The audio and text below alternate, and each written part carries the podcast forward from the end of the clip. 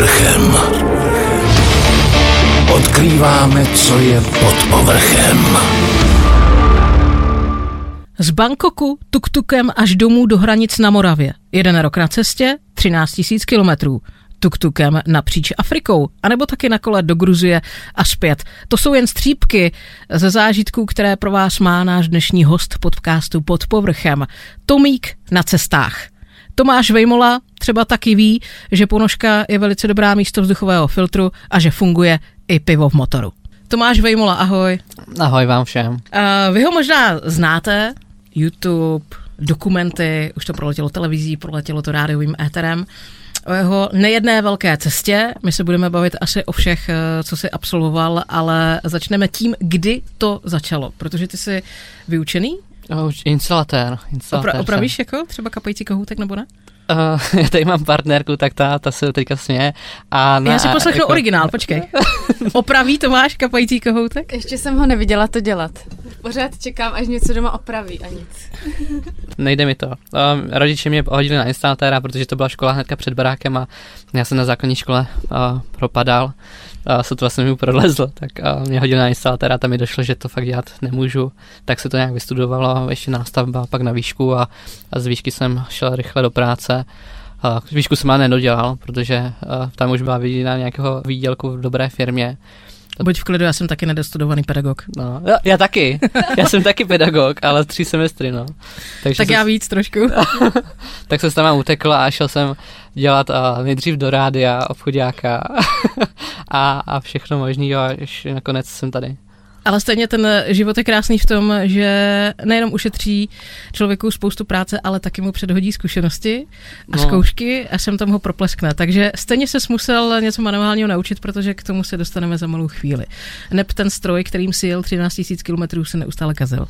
No, ale to je super, jako, když se to kazí, tak uh, to nese ty příběhy. To se jako zastaví se to někde na nějaké malé vesničce, tak by člověk normálně nezajel a, a tam se to potom všechno odehrává. Já kdybych měl nový stroj, tak uh, vlastně jedu domů, zastavím před Taj Mahalem, bliknu si ho a, a jedu dál. Ale tahle ta cesta byla výborná v tom, že, že jsem měl pomalu a, a teďka jsem specialista na tuktuky, takže jestli má někdo doma tuktuk, tak vám ho opravím a to je na tom super. Uh, slyšíte to vy všichni, co potřebujete zvládnout tu trasu z Čech do Chorvatska nejlépe za 14 hodin a nonstop? Cestování je o tom si to užít.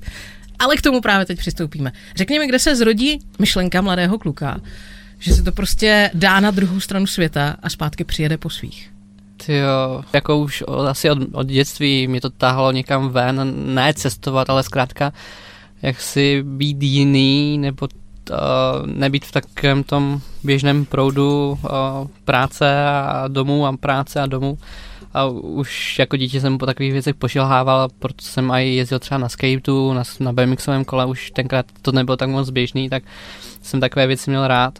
A potom vlastně, když jsem měl práci a, a bavila mě, tak jsem si říkal, že je super, ale a když je člověk šikovný, tak si práci najde dobrou a kvalitní vždycky, když, když se snaží. Tak jsem z práce utekl a, a rozdělal se cestování tím, že jsem si koupil jednosměrnou letenku do Indie.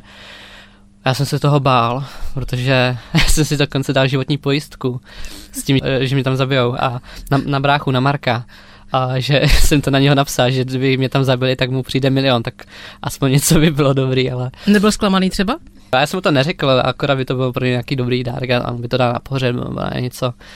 Ale tak byste doma tři, takže dvě náhrady by ještě byly, kdyby náhodou. No, Rodiče se zařídili za No, tam jsou ještě dvě náhrady, no, přesně tak. Takže, takže to jsem se bál, jednosměrná letenka do Indie a to, to byl úplný šok, to je prostě svět úplně na ruby. A tam mi to chytlo a tam se říká, to je, to je neskutečný, mám milu kontrasty ve všech možných směrech. A tam je úplný všechno naopak. A to, to se mi na tom líbí. A potom, když přijede člověk sem, tak zase mám rád bizart, co máme tady. My už jsme asi viděli spoustu dokumentů o tom, samozřejmě Trabanty, že jo, po celé mm. země kouly žluté, taky, taky Fiaty, taky Javiny, Něk, někdo na kole, někdo na bapetě, prostě už na čemkoliv se cestovalo. To bylo proč zrovna tuk-tuk, ne? No já nechápu, že to nikoho nenapadlo dřív, a, ale já jsem se to googloval a z toho Tajska do Evropy užilo, myslím, čtyři expedice, vždycky nějakcí dva, tři, čtyři kluci a byli to Švédi, Francouzi, Angličani a dokonce dva Češi. Takže pro mě byl jasný důkaz, že to, že to jde. Kluci z Česka mi s tím poradili, jak to legislativně obět a tak dále. A, ale je to jako výborný vozítko v tom, že je lehký, jednoduše opravitelný, dvoutakt, takže jak fichtl. Kladivem. Kladivem dá se říct, že jo, šroubovákem, a, a, ale je to lehký, když to nejede, tak se to dá tlačit. Takže a ještě co je na tom super, tak člověk může vzít, vzít nějaké stopaře, a jako když je mu smutno jo, po cestě. No jasně, jako to veze ty příběhy a, a lidi tam stopují v Ázii, všetci stopují, ale vždycky je to za ten nějaký příspěvek tomu řidiči. Já jsem říkal, že nic nechci, že jsem vzal jen tak z radosti za úsměv a mám potom rád ty jako konfrontace, že, že mi musí zaplatit, že jsem jako vezl. Já říkám v žádném případě. Mně se líbilo, že se se usmál, že jsem vás vezl jen tak, tak to nechápali a také věci, to, to, to, to, je strašně hezký. Nešlo to potom jako lidová slovesnost, on je divný, s ním se své spojili zadarmo? no jasně, no. To je ten divný běloch, co se pořád směje v tuk-tuku, svezeš se zadarmo. Ale já jsem se často nesmál, já jsem byl taky často protivný, protože ti lidi taky kolikrát vám úplně lezou na nervy. Uh, jak to je, když se vystoupí v Ázii a zhání se tuk-tuk? To asi není jako když člověk přijde do obchodu se suvenýry. No je to tak? Ne, ne. Tež, uh, jak to udělal ty? Do, první, který by se mi líbil, tak přišla bych nabídla, kolik za něj chce asi. Jako. A takhle to se fungovalo. Fakt? No, jak už jsem přistával... Jakože na první dobrou. No, no, jak ptal jsem se. Týden to trval, než jsem našel ten můj. Ale jak už jsem přistával letadlem a v tom Bangkoku a už z okýnka jsem viděl, koukal jsem na ulice, jestli tam jezdí nějaký tuk-tuk a neviděl jsem. Protože to je centrální vozítko, to je jen v centru toho, těch měst, ale ne na okraji. Tak jsem úplně, jsem mi sebral žaludek, říkám, ty to máš, co tady děláš? A rovnou s Baťuškem To jsem, brzo. No, jako já nejdřív vyjednám a potom přemýšlím, ono to možná blbý. Partnerka přikivuje. řekl, řekl jsi to ty, já to viděla, nechtěla jsem to prozradit, ale hm, jo. A, ale, ale jako šel jsem do ulic v Bangkoku a, a tam jsem, ptal jsem se, how much, kolik to stojí. On tak jako řekl tu cenu, nevím, třeba 50 tisíc korun v přepočtu a říká mi, že to od něho koupím. On nechápal, jakože říkal, že mě vezme na letiště nebo na hotel, kam chci jet. Říkám, já chci jet na Moravu, kolik to stojí.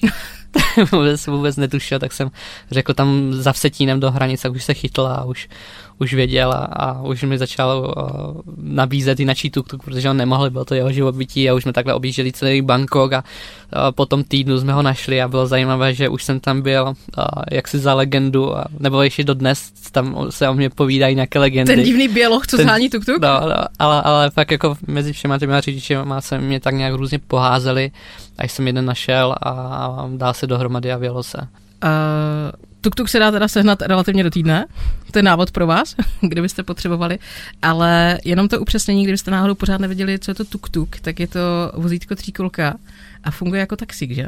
No, jo, právě všude na světě, když to takhle někde vidíte, i v Jižní Americe, v Africe, v Ázii, tak většinou tohle to jsou buď to malé dodávečky, když to má nějakou korbu, tak to vozí ty, to zboží po obchodech, po těch malých uličkách, ale, ale většinou je to i takhle na přemístěvání těch lidí, je to jako taxík, no. Vím, že jsme s mými kolegy moderátorskými dělali ten rekord, kolik se nás vejde do Tojky. Našla, do Tojky? Do Tojky, našlapalo se nás tam teda jedenáct. A byla plná, jako? Naštěstí ne, byla vyvezená po festivalu, ale zajímá mě, kolik lidí se nadspoje do jednoho tuktuku. Já jsem tam dal nějakých 16 dětí. Pěkně. Ale tak to je poloviční dospělý, takže 8. 8 dospělých. Takže se může stát, že brzy po hranicích na Moravě bude jezdit tuk-tuk školní bus? Jasně, no. Už jsem vezla i holky, partnerku a, Jan, a, a Valentínku. A líbilo? Jo, tak je to něco jiného, že jo? A lidi koukají, co to je za stroj, mávají, je to jako hezký, že? To sledovat vlastně jak reagují Vás přede, předjede červené Ferrari a všichni na něho kašlou, protože jede tuk-tuk mm. se strašným kraválem ano, a smíchem. ještě ten hluk, no, do toho, takže na sebe člověk upozorní, ale pro to dítě to je jako zábava, ta, to je si to líbí, no. No, ne, jestli ona se nepotatila. No, hodně. O trochu obavu. Uh, jízda začíná. Tuk-tuk je ještě ne doma. Tuk-tuk čeká 13 000 kilometrů uh, z Ázie do hranic na Moravě. No. Tohle to začalo s úsměvem a co se stalo po cestě? Co jsi zažil a tam asi nejde vytáhnout ten top strop, co byl, že ne? Nemám rád tu otázku. Já vím, to nikdo. To nesnáší nikdo. Řekni, byl, jaký byl tvůj nejlepší zážitek, nebo jaký byl tvůj nejhorší. A Nejlepší zážitek byla celá cesta, nejhorší byla celá cesta. Mě zajímá, zajímá, co lidi, na které třeba vzpomínáš a kterou zemi by si se znova nedal po té cestě. Tak to ne, já všechny bych zopakovala. Ale to Thajsko mám moc rád, ale je to zkrátka turisticky provařený, že nějakých 40 milionů turistů ještě před covidem tu zemi naštívilo z těch 70 milionů, to je prostě obrovský turistický ráj. Když jsem naštívil město Pattaya a ty ostrůvky, takové ty dovolenkové, krásný nádherný moře, ale taky to azurově, prostě z těch plagátů. Strašně nádherný prostě, ale já to nesnáším. prostě, tam jsou ty hotely a ti místňáci, co tam pracují, pracují ty pro ty turisty, tak jsou už poevroštělí nebo už jsou taky protivní jako my. No prostě potkáte je na Karlově mostě. Jo, Třeba. no, a, ale když jede člověk do těch vesniček, kam kde ten život se zastavil a tam, kde vlastně jsou ti místní a přátelští lidé, tak tam, tam to milu, tam prostě projedou nikde nikdo, turistu tam neviděli strašně dlouho, váží si vás, když to právě v těch rezortech, tam, tam jste všem jako... Ve vesničkách vybíhají děti, protože rodiče jim ukazují, děti takhle vypadá běloch. To, ne, to zase ne, jako vědí, jak vypadá Běloch, samozřejmě, ale... Běloch z Moravy. Jo, tak to je jiná, to je jiná, no, Valach. Ale takhle jako to moc příjemné po těch vesničkách. O, takže Thajsko mám rád, ale určitě mimo těch turistických míst, kam všetci tak drtivá většina jezdí. a fakt miluju úplně zapadlou, nudnou, dá se říct, pro kohokoliv nutnou vesničku nebo městečko a pro mě to úplně ráj, tady takové věci. Vytáhl bys jedno místo, eh, kde bude nejlepší skejsnout, kdy ti to prostě klekne, necháš to tam, ale tebe to vůbec nevadí. No, těžko říct, jak moc bych chtěl tam být, ale, ale asi Irán.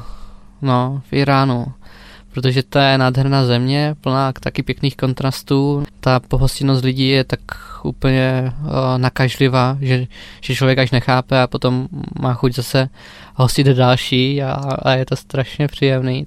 Ale, ale třeba Indii ze všech zemí, co jsem kdy byl, tak Indii miluju. To je, to je moje srdcovka, ale že bych tam nemohl, protože to je obrovský kontrast a, a všechno do sebe napěchované, ale miluju si jen tak sednout a podívat se na obyčejnou ulici a ten ruch té obyčejné ulice uh, ve městě Varanasi, řekněme, uh, což je takový jejich meka pro ty hinduisty, kde se tam upálují ty těla, jen se tam prostě sedět a, a koukat na tady ten jakýsi bizár, to mě úplně jako neuvěřitelně baví, to je, to je těžko popsatelný, fakt to, je, to se musí zažít, to je něco takového podobného nezažije člověk nikde.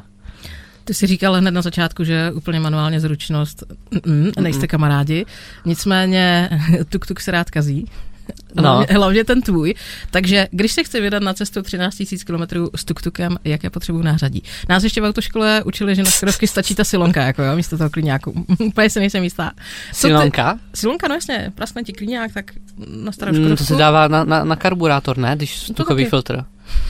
Uh, já no, jsem... ještě prdne klíňák u staré Škodule, Vidíš. tak to prý snad fungovalo, jo? Legenda praví. Silonka. No. Ale zajímavý, no. Ale, ale silon... sežen třeba dneska silonku, že? No. To Takže jsem... mě zajímá, jaké, jaké nářadí potřebuješ právě na tuk-tuk. Aspoň to nezbytné, kromě toho kladiva. Já jsem si upřímně, když jsem vyjel z Bangkoku a jel jsem domů, tak jsem si koupil jeden šroubovák, plochej a kladívko. A s tímhle jsem projel celé Thajsko takže úplně drobnost, kdy člověk potřeboval, já nevím, něco utáhnout klíčem, tak neměl ten klíč, ale potřebuje to dotáhnout a mě se to tam porouchalo třeba daleko od někde od vesnice, tak jsem tam tuk nechal a šel jsem do vesnice, řekl jsem dobrý den, prosím vás, hledám kladivo nebo šroubovák nebo, nebo klíč, hledám ten klíč, jestli náhodou někdo máte. A jeden se tam našel a tak jsem zaplatil taxikáři, ať mě vezme zpátky k tomu tuk-tuku, poštělovalo se to a jelo se dál, je to také zdržení na půl dne, ale člověk má tam ten kontakt s těmi místníma a neptá se jich, dobrý den, já si koupím ten banán a já si v restauraci koupím tohle, ale jdete za nějakým mechanikem mechanikem, který prostě kontakt s turistou vůbec nemá.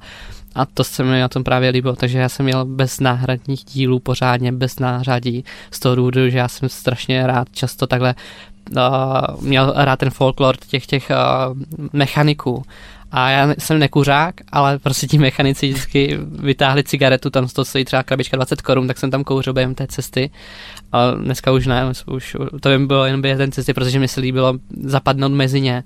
Takže oni prostě jsou takový, že nikam nepospíchají, jim to stačí třeba nějak utáhnout, ale oni se nad tím tukrukem jako zahledí, vezmou si tu cigaretu, řeknou mi, že už to neopraví, no, dají mi taky nabídno a teďka nad tím všetci tak nějak stojíme, koukáme na to, říkáme, že to neopravíme, že už to nejde, že to tady zůstane.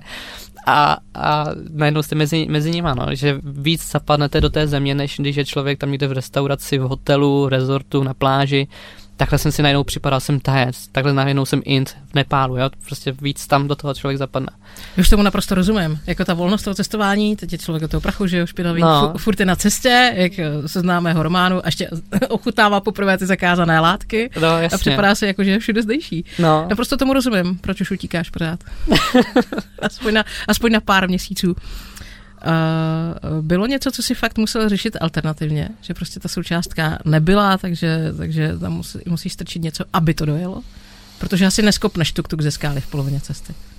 Uh, tak vzduchový filtr mi upadl, protože tam to furt skáče, tak, tak upadlo a najednou prostě to nemá vzduchový filtr a on se dříve dávala silonka, jenže tam mi došla, nebo jsem ji vůbec neměl spíš. A co tam použiješ? No, no, to je otázka. Co jsi tam použila? To je něco, přes co to může foukat pořád, že? No, jak v autoškole řídíš, tak, tak co jsi tam hodila? Že jak bych to asi skopla ze skály v tu chvíli. bych to tam nechala a chytla si první, prvního stopa. Ne, já, samozřejmě já nejsem mechanik, jsem úplně v tom levej, dneska tomu už rozumím samozřejmě, ale tenkrát se neviděl a můj táta řídí dodávky celý život a vyzná se v těch motorech daleko víc než já, takže mi byl oporou během té cesty a volal jsem mu, že mi upadl vzduchový filtr, co tam mám dát tak taťka, no tak tu silonku. A říkám, no tak to už nenosím, že už jsem, už jsem chlap. A taťka říkal, že tak ponožku. No, jedině. No, tak jsem tam dal ponožku a ta se mnou jela tisíc kilometrů. A vydržela. A jela se mnou až domů. Vlastně ne tisíc kilometrů. Jestli od Indie až domů se mnou jela. No, fakt jsem měl na ponožku. A jsem to potom ještě tady měl nějaký rozhovor hned, jak jsem přijel domů, tak, tak jsem se na to teďka vzpomněl, že tam fakt ta ponožka byla až, až domů. A samozřejmě tam ponožka... Jestli neupadla je tam dodnes. No ne, je tam už nová, ten už je po generace všeho, ale ta ponožka, aby fungovala, tak musí být samozřejmě nějak napnutá, takže jsem to našponoval a ta, ta mi během té cesty s tímhle tím pomáhal. No. Ale to bylo strašně super, protože je to japonský stroj a funguje úplně jinak než naše pinsky. Jo. Je to taky dvouták a tak dále. Tak tátovi jsem říkal, hele, tady je taková hadička, vlastně tady je ten olej a ten olej se tam přidává takovým způsobem. To jsem tak tátovi po telefonu tam tenkrát v Tajsku vysvětloval a taťka říkal, Tomáši, to myslíš vážně, prosím tě, proč tam jel? Jako fakt byl ze mě, on je strašně úžasný pán, ale... Ale tam, byl rodič. No, jasně, ale to, jako Tomáši, to, já se s tebou fakt jako upřímně, Tomáš Tomáš, já se tebou o tomhle bavit nebudu, takhle to prostě není, tak mi to nevysvětluj, takhle to prostě fungovat nemůže. A fakt jako on, on jak hodnej, fakt pro mě udělal první poslední, tak tady byl jako takový uh, ráznější. A jak jsem přijel domů, ukázal jsem mu ten stroj, tak říkám, no jo, ty vole, máš pravdu, jako fakt je to úplně jinak, než já jsem zvyklý. A to, to, je super, no a když ten tuk-tuk se teďka opravuje, tak mi s tím pomáhá taky pořád, že jo. Takže to, to určení Japonec nakonec asi bude fakt pravdivé. No, jasně. Jestli jako si dojel cirka 11-12 tisíc kilometrů místo vzducháče na ponožku. No, jako, jak funguje to, a, ale blbě, ale funguje to, no. Ale ten ponožka byla fakt super, jako mám ji možná ještě někde v šuplíku. Kolik to žere a kolik to jede? Záleží, jak moc ponožka funguje. Uh, jak moc nasává? No, jako v Iránu mi to nasával průměrně, tak to, co to má být, tak to jede nějakých 6 litrů na 100. Což je papírová, to všichni víme, že něco přes. Ne, jako to, to je reálné. Jo, jo, jo, to jsem já vyzkoušel, když jsem vyjel s tím, jak si opravil. Po rovince nebo škopce? Ale je to 35 let celý stroj, jo, takže to je taky a, po rovince. Ale, ale jak jsem měl přes Irán, tak tam mi karburátor úplně zlobil, a, táhal to strašně moc vzduchu, flešného a všeho a žralo mi to nějakých 15 litrů na 100. Což jestli benzín na 3 koruny v Iránu, to tolik nevadí, no ale... Tam to asi člověk neřeší. Uh, z té tvojí cesty uh, z Bangkoku je knížka Tomík na cestách. Tuktukem z Bangkoku až domů. Já bych to normálně dala jako povinnou četbu na základní školu. Ty jsi to četla? Jasně, že jo. Fakt? No jasně. Ježíš, já, to je strašně hezký. To mě těší, no. A jestli chcete cestovat, nejdřív si to přečtěte a potom vyražte. Ale jako mi to píše strašně moc učitelů a, a žáků ze základní školy a že, že to četli a, a že to mají jako četbu, co si mají vybrat jako ve škole na základce, co mají číst za ten rok, tak to pro děcek si a bere tady tuhle tu knížku, což mě těší. A včera jsem byl na přednášce v Heřmanovém měšci a tam paní na mě z dálky, já jsem byl na pódiu a oni tam se dávali už do těch židlí a, a paní tam z dálky na mě křičela, že to byla nejlepší knížka, kterou kdy četla, že učetla desetkrát a že to byla úplně nadšená. Jako cestování uh, zabrat, ale tady tohle člověk fakt je, to fakt těší, je no. úžasná. Tohle vás totiž naláká k tomu, abyste opravdu sedli a je úplně jedno na co, třeba na osla a vyrazili prostě někam a něco zažili. Jestli doteďka jste ještě přemýšleli nad tím, jestli to udělá, hm, ten gauč je přece jenom pohodlný a ta telka, tak po přečtení knížky to mít na cestách, zbalíte bágl, na všechno se vybudnete a jedete. Ale, ale ten gauč má taky něco do sebe. No jasně, po té cestě pak jo. K tomu se dostaneme, ty jsi byl rok vlastně na cestě z Bangkoku do hranic na Moravě. To je strašně dlouhá doba. Mm, co je dlouhá doba? To je fakt, no. Čas je relativní. No a tam jsem si říkal před tou cestou, tak nějak jsem si spočítal, 13 000 km, jede to stovkou denně, bla, bla, bla, zastávky, pauza. Za 9 měsíců bych měl být doma. A dal jsem si tak nějaký bod a za tím bodem jedu, protože my jsme tady na to zvyklí dělat si nějaké body a plánování, tak jsme se v tom narodili už od školky, v tom žijeme a tam, když jsem měl po Indii, tak se mi to kazilo a já prostě říkám, tak to opravte, já tady tohle to neumím, tak tady máte peníze. A jo, my to opravíme, ale je pátek. Říkám, no a co, no tak zítra je sobota. Zítra už neděláme, tak v pátek už taky, jako to je malá sobota. Říkám, no to je dobře, tak v pondělí na to se podíváte. Oni, jo, jo, a bylo pondělí, oni ne, tak v pondělí dneska máme státní svátek a nám se nechce dělat. A tak už jsem byl jako vynervený.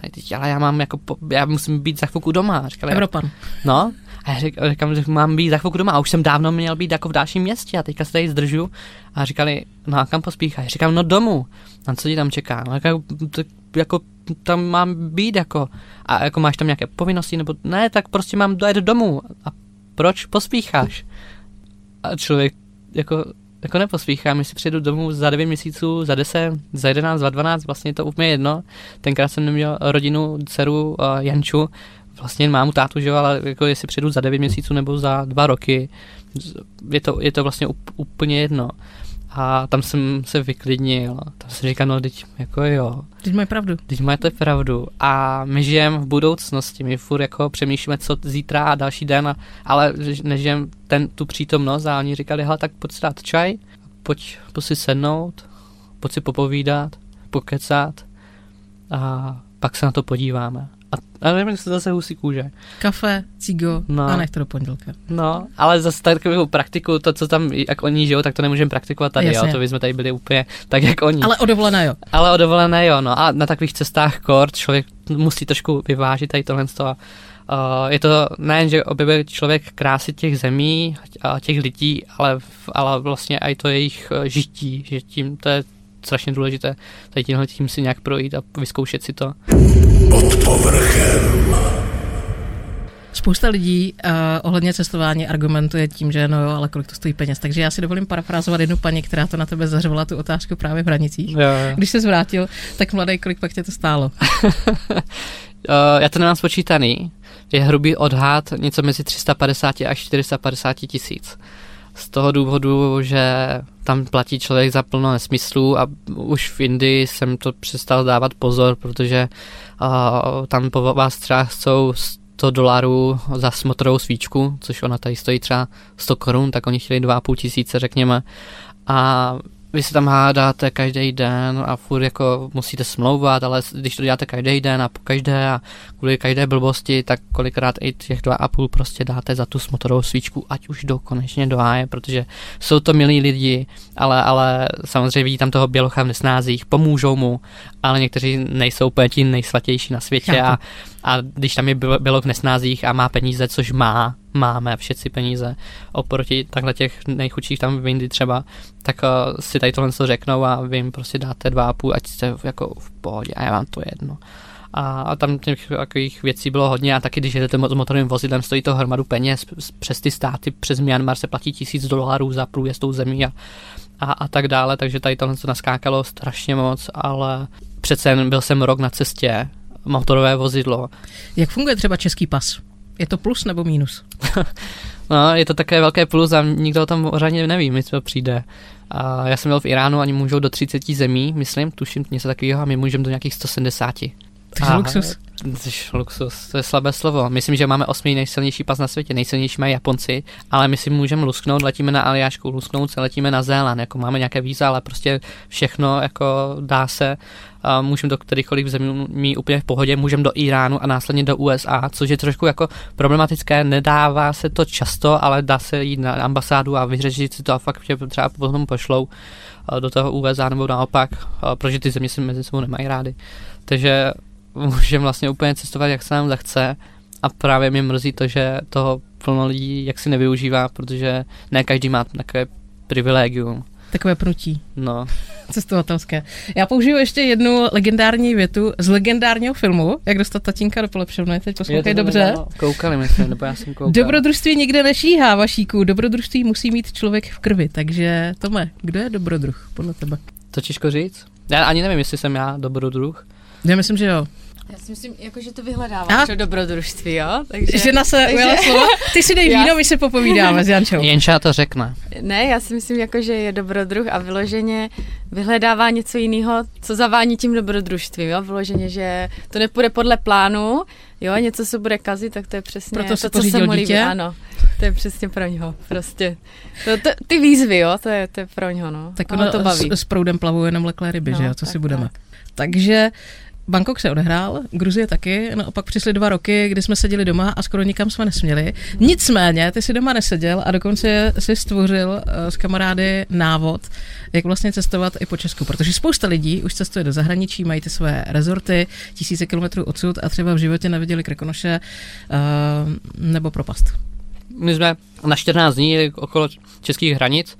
Přímo vám neřeknu, jaký kopec jsem naštívil a, a tady tohle to- na to nechávám profesionály Discovery a, a National Geographic a podobné eh, cestopisy. Já spíš mám rád ty příběhy, mají větší hodnotu pro mě aspoň, takže já se snažím dávat nějaké příběhy, nežli jako o, krásné místa, co naštívit a tak dále. Říkám, to nechávám na profesionály, tak jsme jeli kolem, hranic a naším jaksi ne cílem a jak říkám, mé cestování je o tom ukazovat ty příběhy a chtěl jsem ukázat, že u nás jsou strašně super lidi, že ne na světě, že mi tam pomáhali, ale i tady v Česku, takže když nám to chcíplo, tak hnedka první auto, co zastavilo, tak se zeptali, jestli nepotřebujeme pomoc. Což je jako hezký, já vlastně já jsem měl za to, že Češi jsou taky ti studení čumáci, není to tak, jsme strašně jako super a pomůžeme si navzájem. Tak tady tímhle tím filmečkem jsem to chtěl dát trošku najevo, ukázat to. Samozřejmě našli jsme i tam pěkná místa, ale ten film přímo o tom nebyl. Uh, takový jako, co bylo uh, hlavní toho filmu. Uh, vydala to mimochodem? Ano. Ještě jsi hodná. Uh, no tak uh, vlastně hlavní bylo to, že eh, jeden čtenář mi napsal dopis na, na velkou A4 na psacím stroji a napsal tam, že se mu líbila ta moje knížka o tom tuk-tuku z Tajska domu a, a něco jako, že by rád viděl ten tuk-tuk. Ale on je z Prahy a 93 letý pán a já jsem říkal, tyjo, tak, tak já ho přijedu naštívit, neřeknu mu to, udělám pro něho překvapení. Já sám nevím, jestli tam bude nebo ne. Prostě pojedeme 10 dní, zazvoníme na zvonek, on třeba tam nebude, bude na rodinné dovolené nebo něco. A my jsme tam zaklepali, zavolal jsem mu, protože on tam nechal telefonní číslo na sebe. Říkám, já jsem tady Tomáš Vejmola, ten, ten cestovatel, jak se četl tu knížku, jak jsem mi psal dopis. Pamatujete? Ano, ano, a co potřebujete? já jsem vám přijel ukázat ten tuk-tuk. Ježíš, tak já už běžím, už běžím. A, a přiběhl Oberlích, že jo, a teďka viděl ten tuk-tuk, políbil ho a on co to jako zvedal kolena, měl berla a, a zeptal se, jestli může jít do toho tuk-tuku si sednout. A říkám, můžu vám jak pomoct? A on podrž mi berla akorát a naskočil tam jak mladík a jeho oči, to si vybavím pořád, když tam sedl a já úplně se rozzářil, jako to, je, to, mě, to, to mě úplně potěšilo a vlastně proto jsme jeli do, do Prahy s hodou okolností. Jsme měli štěstí, že kamarád měl kameru, tak to celé natočil a obrovské štěstí, že, že to bylo vůbec v televizi na, na Prima Zoom. Já se ptám z toho důvodu, protože nás rodiče právě takhle tahali jak dva pytle mouky eh, po celém Česku, tehdy ještě Československu, takže my jsme každé prázdniny prostě takhle cestovali eh, v naší staré Škodovce 105L. Tam, Jo, jasně, tam, no. tam a zpátky. A spolu se prostě tam, kam jsme dojeli, tak jsme dojeli. Jsem tam se opravdu nad mapou zatočilo tuškou a kam se to zapíchlo, tak tam jsme se vydali. Takže já vím, proč zbalit batoh a vyrazit jenom tak na pas blind, eh, kam mě srdce táhne. Ale ty mi řekni, jak už to teda kovaný dobrodruh a cestovatel, proč to udělat? Proč vyhodit ty letáky cestovních kanceláří a s tím batohem jet nebo jít? No já bych to úplně naháněl, je to úžasný a chápu lidi, co takhle jezdí, když mají furt jako tu práci a potřebují si odpočinout, ale uh, za chvilku uh, nebo teďka, když ještě jako nějak fungujeme, máme ruce, nohy, můžeme ještě běhat po horách, tak toho sakra využít co nejrychleji, protože pak už uh, ty, ty klouby a všechno už nebude mít tak dobré a budeme si říkat, proč jsme tenkrát neběhali po horách. Dneska bychom moc rádi, ale už, už to nejde. Takže... Tak začneme jezdit na ty pláže, na ta lehátka. No, až, až fakt nebudem chodit, uh, tak, tak si tam klidně rád lehnu, ale teďka, když mi všechno slouží, tak je dobrý si vzít baťužek a co bych asi všem doporučil úplně jednoznačně a pod tím se podepíšu, že, že by každý měl aspoň třeba týden být někde sám.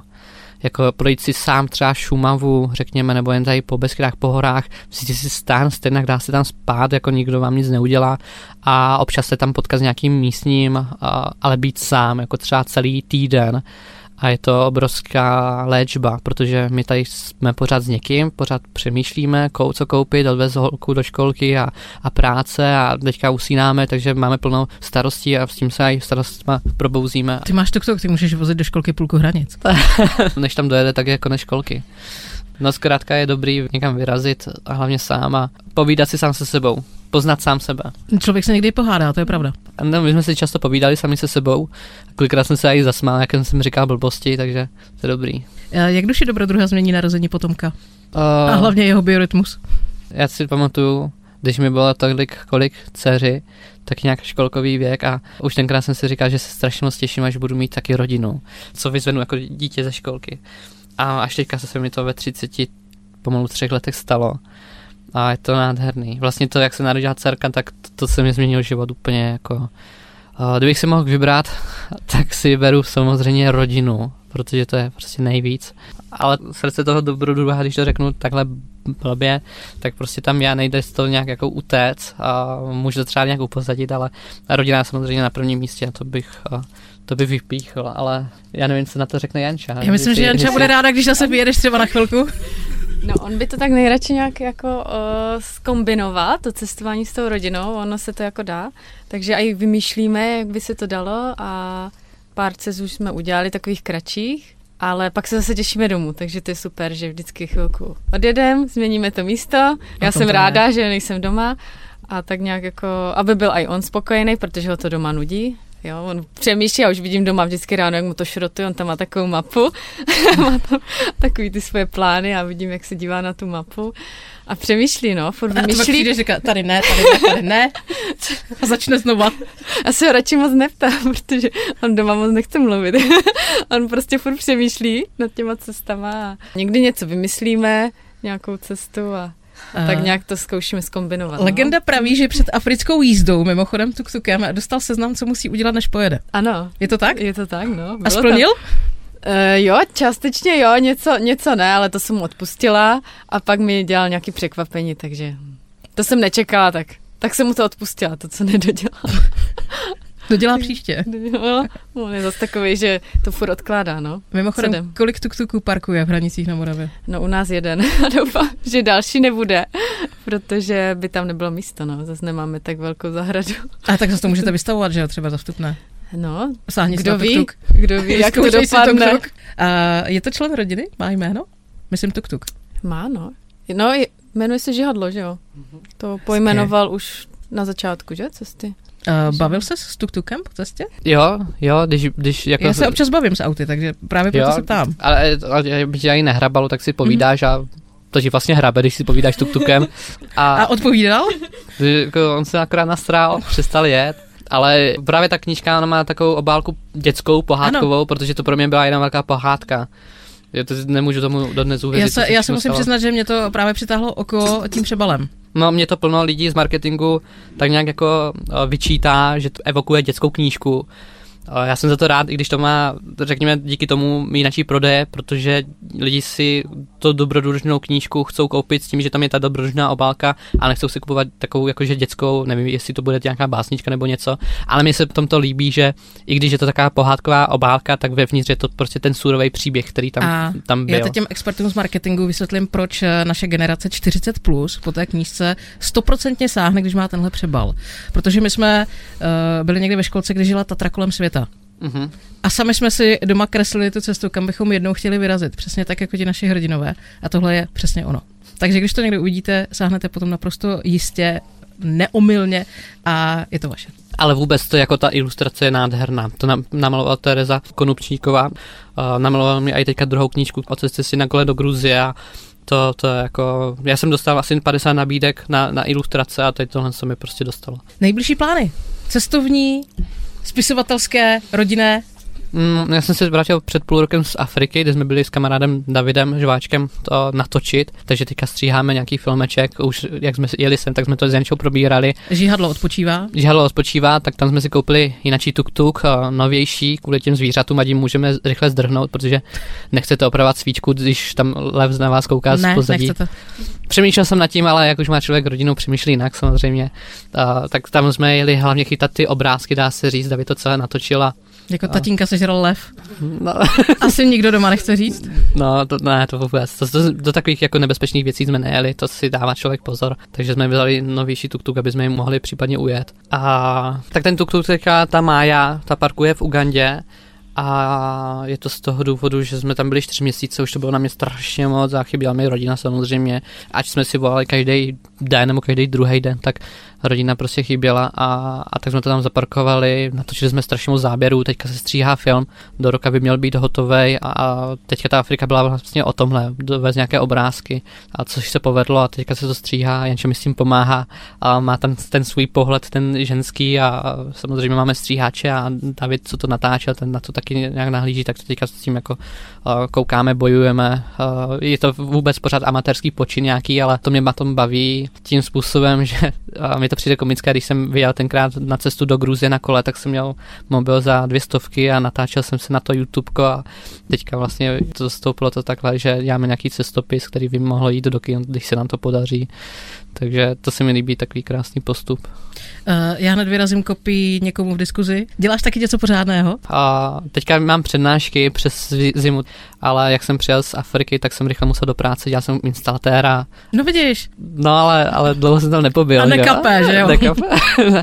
a i když byla doba covidová, tak jsem si musel najít práci a dělal jsem si všechno možné, abych se tak nějak udržel v tomhle cestovatelském eh, životě protože aby mě někdo v hranicích zaměstnal, mě tam všichni znají a řeknou, no jo, ale ty za chvilku jo, zase jedeš pryč. jasně, že jo. To ne, ale, ale řeknou si to, ty za chvilku jedeš pryč a my ti nemůžeme zaměstnávat, když jako tady nezůstaneš, jo. Takže eh, našel jsem si nějaké jako, řekněme, danické práce, když jsem byl řidič dodávky, operoval jsem posilovací stroje, byl jsem zahradník, eh, všechno možný abych zase mohl dělat ty přednášky a abych zase mohl někam vyrazit. Je to takový uh, těžší, když má člověk rodinu a chce něco budovat. Ale jde to. Jde to, ale nebýt Janči vůbec. Já ji musím vychválit, protože... protože ne... Máš spoustu černých puntíků, nebo? ne, to ne, ale jako Uh, není to běžný, aby člověk takhle trajdal po světě a, a partnerka ho v tom podporovala, držela. Fakt to, to, to je... Janě, je to s ním těžké? Je to těžké, ale už jsem s tím do toho šla, že je takovej, protože se známe už od základní školy. Oh, takže, to byla moje první láska. Ano. Takže jsi věděla, do čeho jdeš. Takže jsem věděla, do čeho jdu. Takže už jak mluvil i o té Africe, dva roky o ní mluvil, tak už jsem říkala, tak už jeď, prosím tě. Už jsem se aj těšila, jako, že, to, že to skončí, ať už jako to, to zažije. Šťastnou cestu. Ahoj, jsem mu zamávala. A ne, ale volali jsme si každý den a pak se zase člověk těší, no. Ale jako počítá. A vy jste byli celou dobu spolu od té základky, nebo jste tak jako ne, poznávali ne, různě svět? A ne, ne, ne, my jsme byli kamarádi právě, strašně dlouho, ale nebyli jsme spolu, ale byla jsem jeho uh, velký fanoušek, jak byl uh, v té Azii. A potom se vrátil, byl tam na tom náměstí v Hranicích a tak nějak jako jsme to dali dohromady od té doby. jsem si říkal, to je frajer, tak mu dám šanci. Teď už je na tom gauči, no. Ale jednou, prostě, Ale... jednou hrdina navždy hrdina. Ano. Funguje to. tak, tak. A nemusí mít ani uniformu. Prosím tě, Tome, když bychom tě chtěli sledovat, tvoje ani ne psí, ale spíš tuk-tuk kusy, uh, tvoje cesty a to, co vyvádíš, tak, uh, tak kde máme tu šanci? Tak na sociálních sítích, to mít na cestách, tak jsem tam všude napsaný na Facebooku, Instagramu a YouTube a tak dále. Tam teďka dávám vlastně už trošku kousky té Afriky, a jak to teďka stříháme, tak to něco už takové jako no také cucky zkrátka, aby lidi si měli na co těšit a plánuje se postupně zase cesta z té Ugandy do, do České republiky, ale to bude řekněme až za dva roky, protože taky to je nákladný a člověk na to musí nějak našetřit, takže na, na stránkách Tomík na cestách, tam si i můžou koupit knížku .cz. Obě. Obě knížky, no, vlastně už obě, ty vogo. A, a, i v ten film Zranic okolo hranici tam můžete koupit, vlastně kupte si tam úplně všechno, a nechte tam svou svoji výplatu, mě to nebude vadit, a zkuste to, třeba to Janča pomůže. bude mít dříve klid a to může dříve odcestovat. Vůbec se toho nebojte, no. A, a třeba v neděli bude mít maso na oběd. Třeba, možná, taky.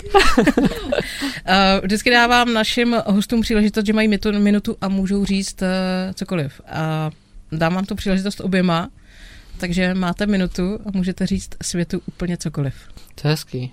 Já už nevím, co bych mohl eh, více říct, asi snad jen to, že si vážíme každý jeden druhého, rodiny a, a lidí, co nás mají rádi, protože to není jen tak. Zítra tady být nemusíme, může se cokoliv podělat a prostě vážme si každé chvilky a nejlépe, když takhle vyrazíte do světa, pak se vrátíte, tak si vážíte mnohem víc všeho, co tady máme. A takže já si připadám, kdyby byl v nějakém obláčku, i když samozřejmě to kolikrát těžký a, a ten život nám dává hodně jako překážek, tak buďme rádi za to, že jsme. Janča souhlasí nebo má taky svůj pohled? Souhlasím a jenom dodám, že i s rodinou se to dá cestovat, i když eh, je to těžší samozřejmě s, s tím malým dítětem. Není to taková dovolená, ale pak zase máte ty zážitky, že jo, a pak si říkáte, ty to tam bylo těžký, že jak jsme to dali, teď si říkáme, ty to dítě mělo rok, ono se tak vstekalo.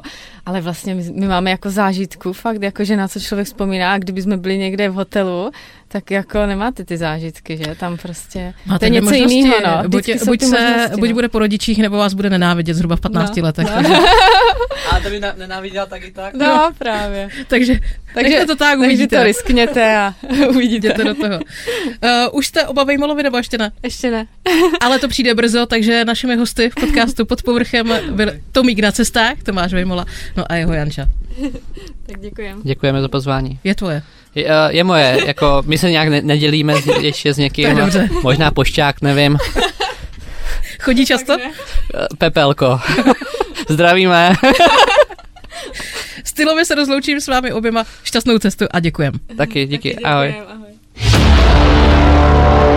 Pod povrchem. Odkrýváme, co je pod povrchem.